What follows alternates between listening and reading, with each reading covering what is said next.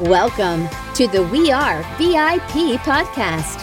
Each week, your host, Casey Hasten, Director of Recruiting at VIP, will bring you valuable insights from thought leaders, introduce you to incredible companies, and bring you tips for landing your dream job from our team of executive recruiters at VIP. And now, Casey Hasten. Welcome to the We Are VIP podcast, a podcast devoted to adding value to your career and candidate search, brought to you by VIP. I'm your host, Casey Hasten. I'm an executive recruiter, director of recruiting with VIP, and you're all around hiring guru. And I just want to take a moment to say, as I was watching the intro, for those of you that are listening, we have had some fantastic guests on this show, and we will continue to bring you great guests just like today. So, today on the show, I'd love to welcome Dr. Mia Russell, co author of Fired Up, a guide to transforming your team from burnout to engagement. She's also a teacher at Johns Hopkins University. Mia empowers people to take action and realize their goals through education and research.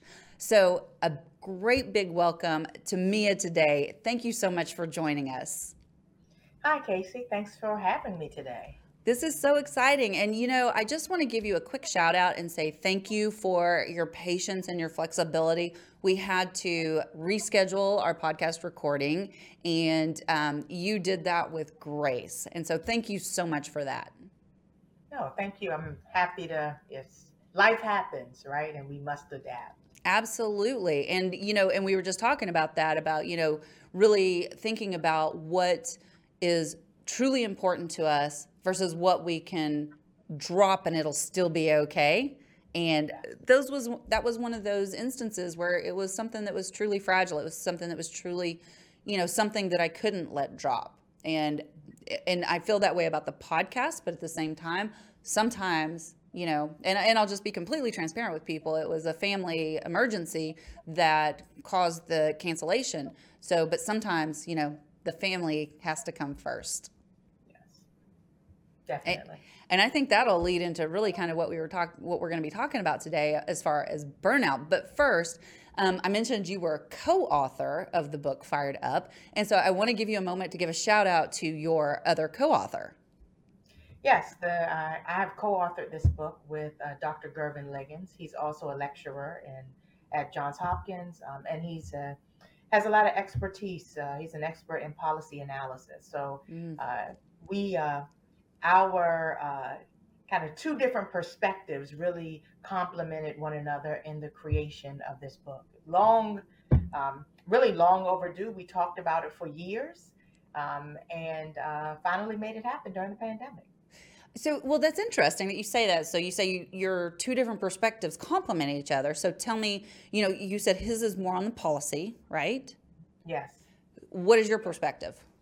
So, I have a, um, I guess, let me answer that a different way. We okay. met in graduate school, and um, I ha- uh, have always cared more and wanted to study more kind of ind- individual perspectives and outcomes.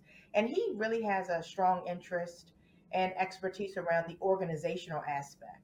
I think these two perspectives helped us come up with this framework that we call OJP, or Organization, Job, and Personal Framework, uh, which in essence, uh, helps leaders look at uh, kind of phenomena, specifically in our context, burnout, to understand how uh, these different layers work together, right? We've offered some interconnected principles, and we like to, uh, you know, we put together this framework to help people understand that when we're talking about really complex issues, something like burnout, um, that kind of manifests in many ways, there's not one thing that you can do.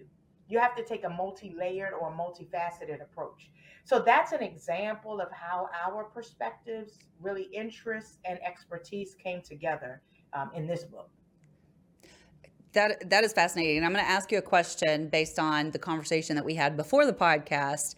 But first, Tell me a little bit about you. You mentioned you met him in graduate school, but let, just kind of walk us through your education and your career and just all that you do. Sure. So I think um, certainly you introduced me as a lecturer at Johns Hopkins um, University. Um, but I think if when I think about my career and personal life, I'm really a family and consumer sciences professional. And really, what that means is the field of family and consumer sciences um, is is focused on improving the quality of life of others, right? And so, in all that I have ever done, it's really been with uh, that in mind. I didn't really know the words earlier in my career, um, but all of the types of work roles, kind of positions um, that I uh, play in life really are centered around helping people uh, be their best selves and find and kind of maintain that ideal quality of life. Well, I think that's really important. And I think that's something that's really bubbled up over the last couple of years as we've worked our way through a pandemic is that I think people have gotten to the point now where they are recognizing how important the quality of life is. And I don't think that they are, you know, putting up with being driven to the point of burnout like they were prior to the pandemic. Would you agree with that? I don't know. Um, I mean, uh, burnout is not new, right? It, right. And um, burnout really was conceptualized in the late 70s. But we had a significant prevalence of burnout pre pandemic. Mm-hmm. I think the pandemic amplified things for us, but um, I, I, I think it amplified it, but it also allowed people to kind of reimagine, reconceptualize the relationship that they want to have with work right? Maybe what they're willing to do, uh, different directions that they might be willing to go. Mm-hmm. That that's my perspective on that. Well, and, and I think we're not far off because I know, like with me, you know, prior to the pandemic, you know, and and I work a corporate job. And I was always the one that I was like, all right, I have to be there at 8:30. I have to be there until five o'clock or 5:30, or they're not gonna think I'm doing my work and not take lunches and all this kind of stuff.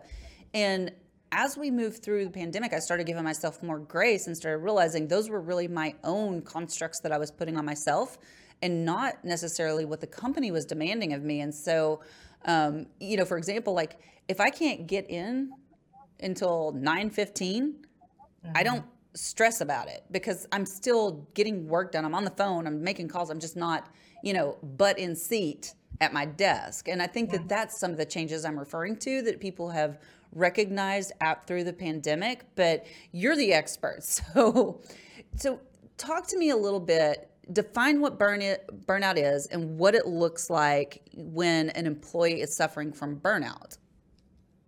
Okay, I'll do that. And um, I, I want to also we let's revisit that last question because this might be really where quiet quitting is living, mm. right? This idea of quiet quitting. So it might be helpful for us to revisit that. Absolutely. But let's talk about what um, I often find it helpful, and really this comes from um, my co-author, right? He uh, he often likes comparison. He thinks that it helps people crystallize things. And so, if we think about what burnout is not first, let's let's go over that, and then let's talk about what it is, right? So, burnout is simply um, not not just in one's head or something that they can easily shake off. It isn't just emotional or physical drain or exhaustion. Um, it's not due to a resiliency deficit. Um, it also isn't just simply feelings of anxiety, overwhelm, or frustration, fatigue, depression, or anger. But all of these, especially kind of all of these taken together, can definitely be symptoms of burnout. So, as we were just talking about, uh, burnout was, you know, has was initially conceptualized in the late 70s. Uh, I want to say 1974 or 75 really as a social construct and really around um, uh, in helping professions. Uh, those people, like think about social workers that were, um, you know, uh, uh were emotionally drained from work. But in 2019, pre-pandemic, the World Health Organization actually classified burnout as a workplace phenomenon or workplace condition. Um, and of course, they have interjected themselves in this conversation because while burnout is not an illness or disease, it can cause them, right? Mm. So burnout again is a workplace phenomenon that is that progressively builds. So it isn't just this one day something happens, but it is this kind of slow draw, slow burn, right? It builds, it starts with exhaustion and it builds from there. If we think about a snowball effect, um, then after people are excess, you know, are experiencing excessive stress and strain, they begin to uh, become more cynical. They begin to feel uh, what we call academically, I guess it's um, professional inefficacy, right? This sense of accomplishment at work or confidence about uh, the meaning in their work. Like, should I even be doing this thing? Do I matter? Does this work matter? And those three things exhaustion, uh, cynicism, and professional inefficacy really are the uh, kind of the three aspects or the three factors of burnout.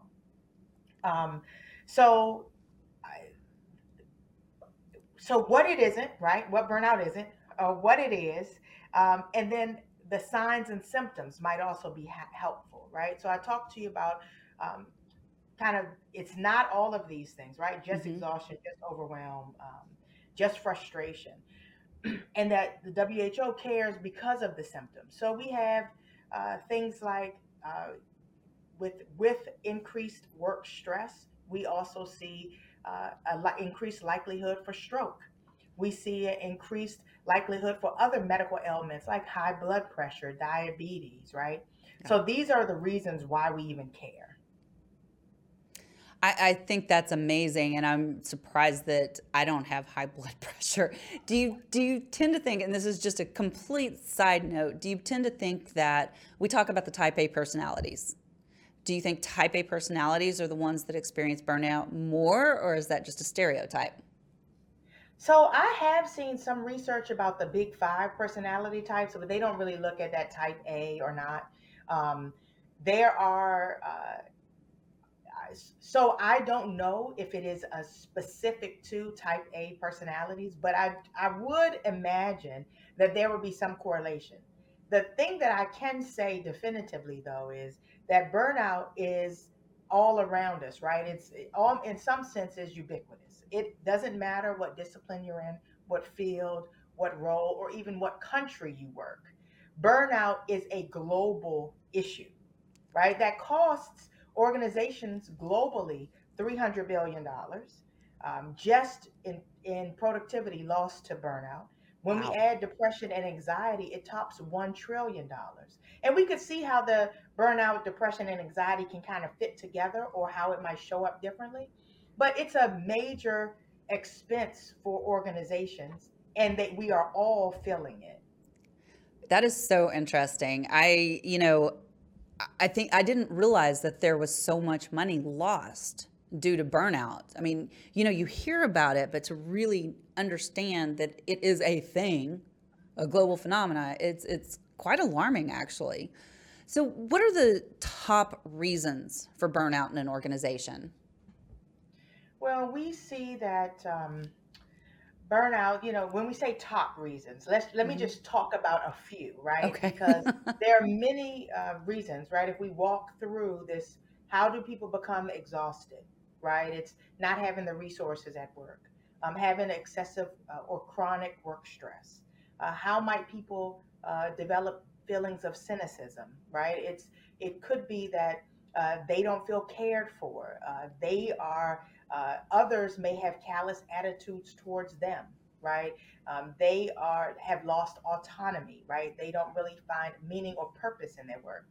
And then certainly uh, professional inefficacy uh, can it might not necessarily be related to uh, a lack of performance, but it's these perceptions of lack of performance.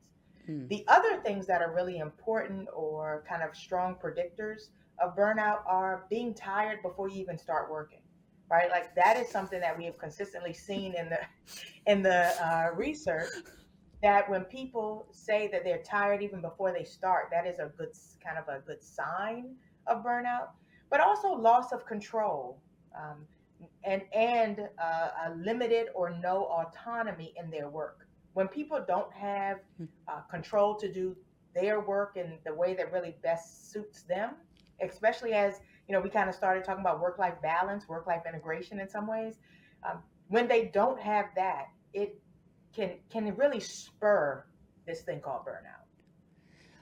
I, I really okay. So I, I, think that like everything you're saying, I'm like I should be burnt out, you know. but I, I really don't think I am, and I think that there's can be a difference between those people that take too much on which cause some of those symptoms. And so really being able to recognize the nuances between, you know, is it your work that's causing it or is it yourself that's causing it? Because in my case, I know the reason I'm exhausted is because I because of me. Because I, I can't say no. I need better boundaries. Yeah, and so that's um, right. Boundary setting is one of the ways that we can uh, try to burnout proof our lives. But really, one reason Gervin and I wrote this book was because much of the popular press and and the kind of academic literature talks about burnout as an individual problem. So oh, as you oh, oh. say this, I'm so glad you're going there because that was the question from our prior conversation that I wanted to ask you about. Because I was like, I want to tackle it from this side, and you're like, but that's not what our book's about. So oh, please oh, yes. continue. Okay. Yeah.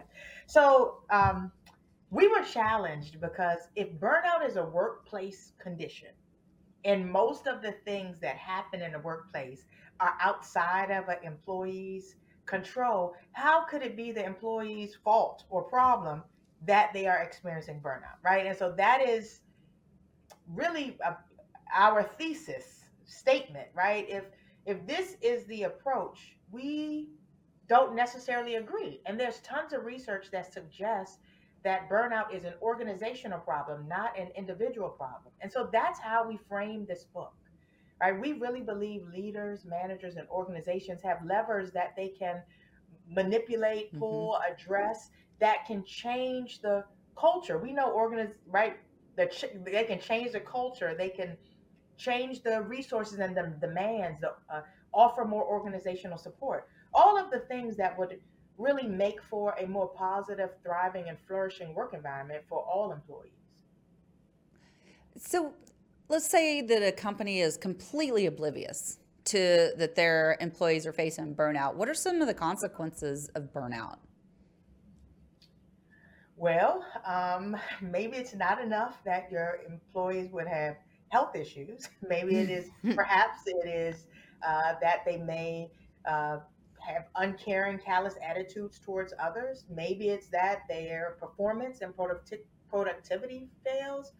Perhaps it is the um, presenteeism and absenteeism that they often um, uh, experience, right? So now there are all of these days off that they're taking that certainly create breakdowns in organizational practices or programs or services. Um, we know that the performance and productivity, as well as things that we really want, organizational commitment and engagement, all suffer. So I think that your question is what are the casualties of burnout? And the casualties to organizations, if the $300 billion isn't enough glo- right, globally, I think thinking about the actual costs. Um, I, some research suggests that burnout costs organizations 34% of an employee salary, that 20 to 50% of uh, turnover can be attributed to burnover burnover mm, to burnout. so um, for those reasons alone, right? And these are just the reasons that are on the top of my head, but there's tons of research that shows you don't when employees are experiencing burnout, they just simply don't bring their best selves to work. And we know that we want their best self, right? Absolutely. We want their best self. Yeah. You just reminded me company I used to work at, the, there was an employee there and she was always so stressed. And she would get so stressed because we were in cells, right? Um, that she would make herself sick, like literally sick. And she finally had a talk with HR, and they were like, You've been absent like 26% of the time. And, and it was a very obviously tolerant company, right? They're letting her miss that many days mm-hmm. and not really saying anything. But it kind of got to the point where she was like out of the office more than she was in the office and but still billing uh, still hitting her numbers and stuff like that and the company never really said anything to her about it but she had all this you know, she felt like the company wanted her to do more and more and more and more, even though she felt like that wasn't communicated to her. So you talk about those levers. And I'm just wondering if in this particular case, if it wouldn't have been beneficial for them to have that conversation with her to say ahead of time when she started missing, saying, Why are you missing? And for her to say, Well, you're putting so much pressure on me. And it obviously would not have been this simple of a conversation.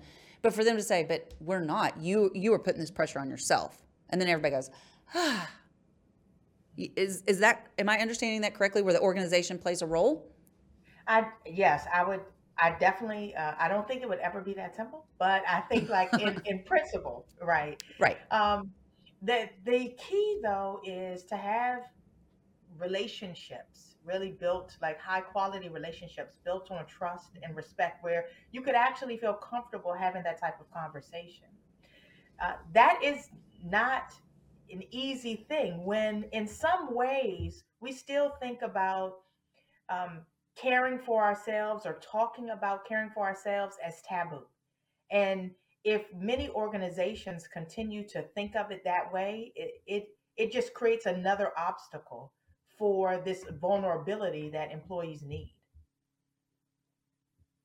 so let's say that i have my own company i've identified that there's burnout what's a plan that I can put in place to kind of fix the problem and, you know, turn it the other direction? Sure. Um, so, really, that is the meat of our book, where we uh, walk, uh, where we walk people through this process of. So, I think that there, my, uh, some people on my team and my organization are experiencing burnout. What should I do? And so, we offer uh, from the same uh, lens that I started talking about this organizational job personal framework, we, we walk people through this process to assess, uh, acknowledge, and build an action plan, right? So I love alliterations. I'm sure I'll get to say them again, but assess, acknowledge, and act. And really, this assessment is about identifying those things that are helping the work environment, those things that are helping people, those things that are advancing your mission and overall performance, right? Your organizational success. uh, we also, when we think about those helpers, I mean, it, it, contrarily, we also have hindrances. And those are the things that we need to either stall or put a, a quick stop to. And then there are other things that we like to call warning signs. And these warning signs, really, you could think about them as um, factors that, depending on what else is happening, whether internally or externally, they may need to be addressed. But right now, you just need to have a, uh, let's call it a monitoring system so that mm. you keep an eye on them. What I think is really critical between the with the helpers and hindrances is that with helpers, we often um, we often say, okay, we're doing that great, you know, fantastic. We'll keep along with this, keep chugging down this path, and we spend a lot of time trying to address those things that we might call broken or where there are voids. But we also know that there is, uh, we get a more significant impact when we uh, take positive steps, right? So, yes, our helpers are working, but we might need to try to figure out how we can do more, better, faster in that mm-hmm. area and not spend turn all of our attention attention to these things that aren't working. Um, so that's the first step: assessing the work fact, the workplace factors and conditions. Then we acknowledge uh, things, you know, our, our direct span of control that helps us to determine what we can do, what we um, can do, what decisions we can make, uh, where we might be able to exert some influence. We also need to think about some of our current realities, right? Internal and external. So today, we can't just have a conversation about recruitment without um, thinking about who wants to work in an office, right? Mm. Like the COVID 19 pandemic has had an influence, and it is not uh, as if we can just try to turn the page, right? We need to make sure we continue to think about what does this mean? How do these things happening in our environment, right? Our current realities, how do they affect um, our team and how we're going to move forward? And really taking these pieces together, right? Those things that are working, those that are not, um, and focusing on that which we have a con- kind of control over.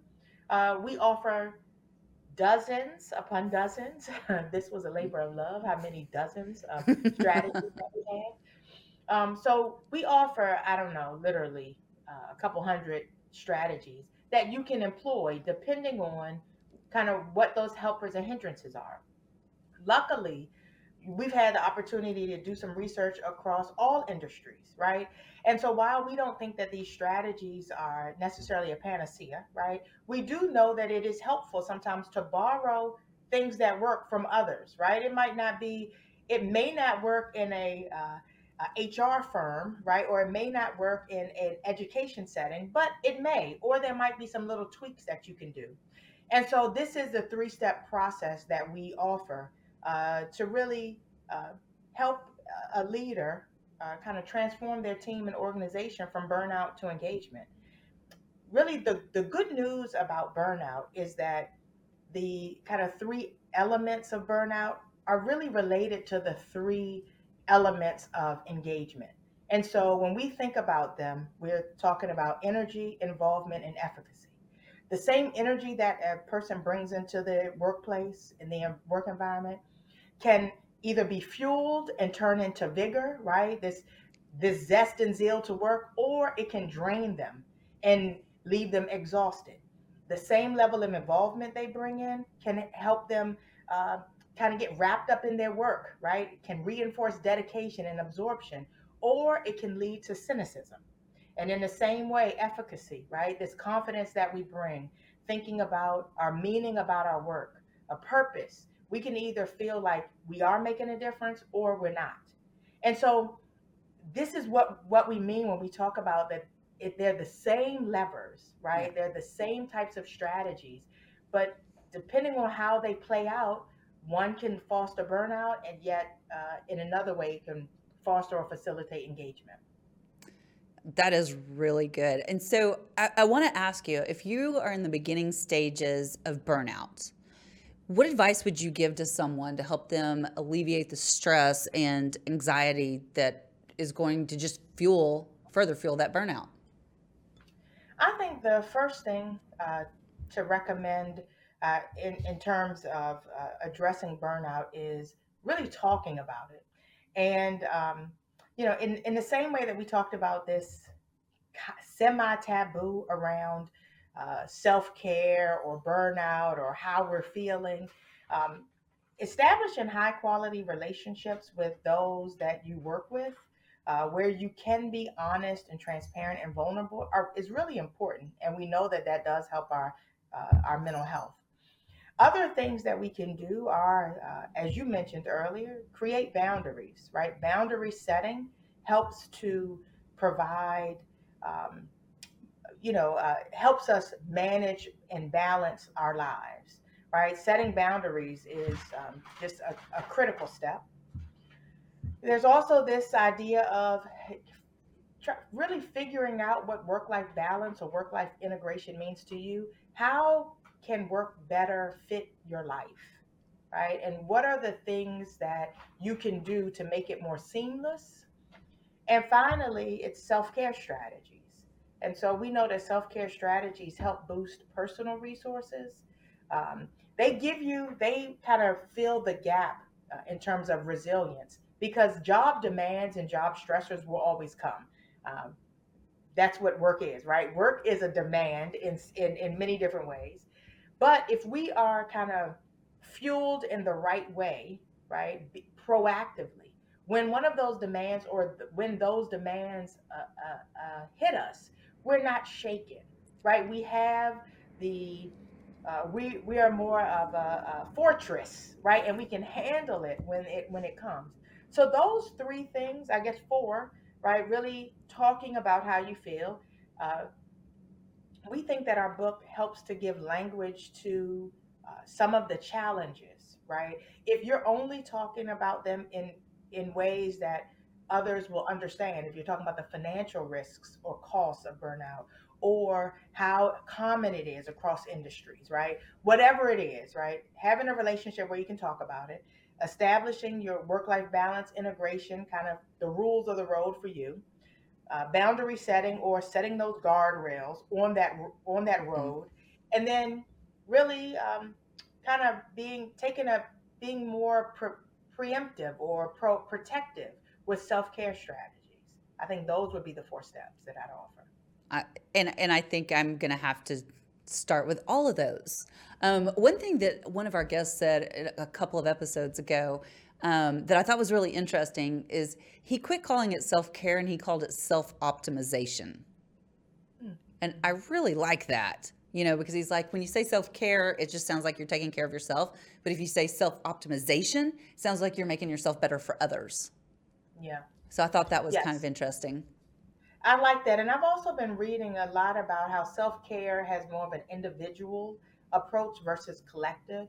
But I think it's also about, from an organizational perspective or from for leaders and managers, that we have more of a collective culture of self care where we care about one another, we care about ourselves and one another, and we hold each other accountable for taking, for example, taking time off, encouraging people to take time off. Some organizations uh, still today uh, give you a bonus for not taking all your PTO. Like that is not necessarily the best approach if we want people to uh, take time off to recover and recharge. You know that is we could go on a whole nother tangent on that topic so wow this has been really good and i love that you have kind of clarified you know burnout as it is to you and you know shared with our audience such great tips for taking care of yourself and for especially for companies for recognizing this and not letting it wreck your organization because it can be fixed it can be you know reversed and, and caught. So I hope everybody's going to go out there, grab your book. Um, I, the name of the book again is Fired Up A Guide to Transforming Your Team from Burnout to engagement. And I would highly encourage everybody to reach out to Mia because I had a fantastic conversation with her both on the podcast and in a pre-podcast call that it, it just was it, it made me look at everything a different way. And i love it when people challenge my you know thinking on a certain topic. So now though i'm going to challenge you with some out of the box questions. Are you ready for our vip questions? Yes i am. Awesome so, if you were chosen to be one of the first colonists on Mars, what three things or people would you take with you? Yes, so I like alliterations, right? So I've yep. got my three C's, kinda. So coffee, because I've got to stay awake. Um, Cameron, who's my daughter, because Aww. she's my other adventurer, and um, my camera. But really, I'm cheating on this because it's like a camera phone, aka iPhone.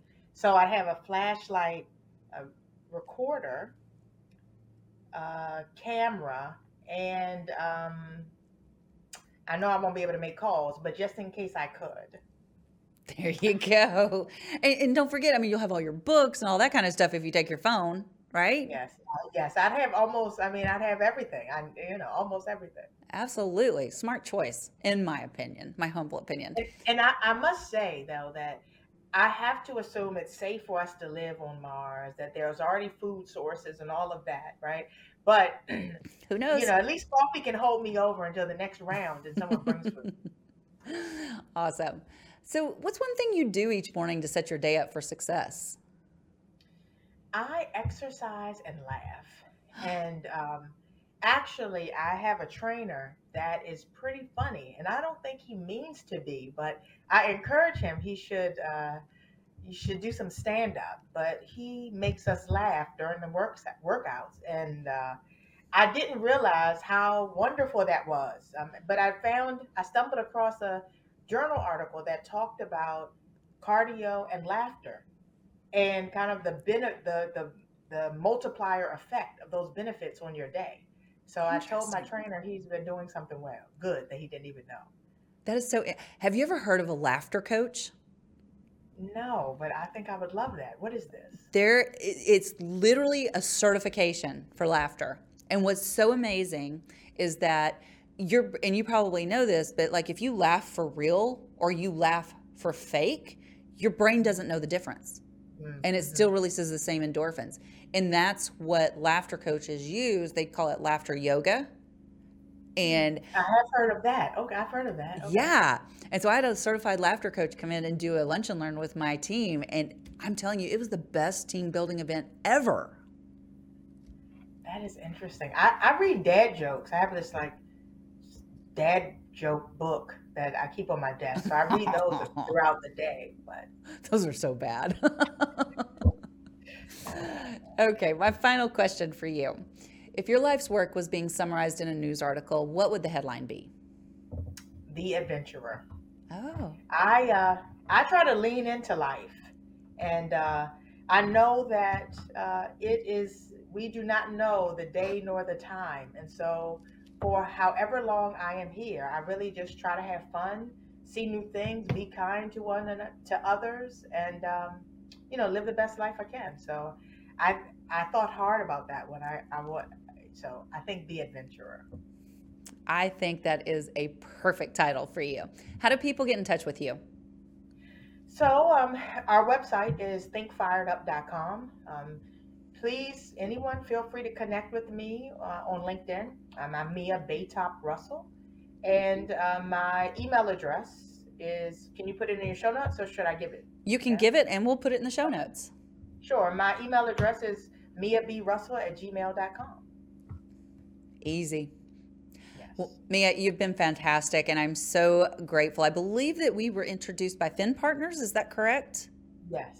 Man, yes. they have sent me some great authors. They are such a great representation for you guys. Um, I have thoroughly enjoyed this conversation once again, and I just have one last thing to say to you. You are a VIP. Thank you. And that's a wrap for today.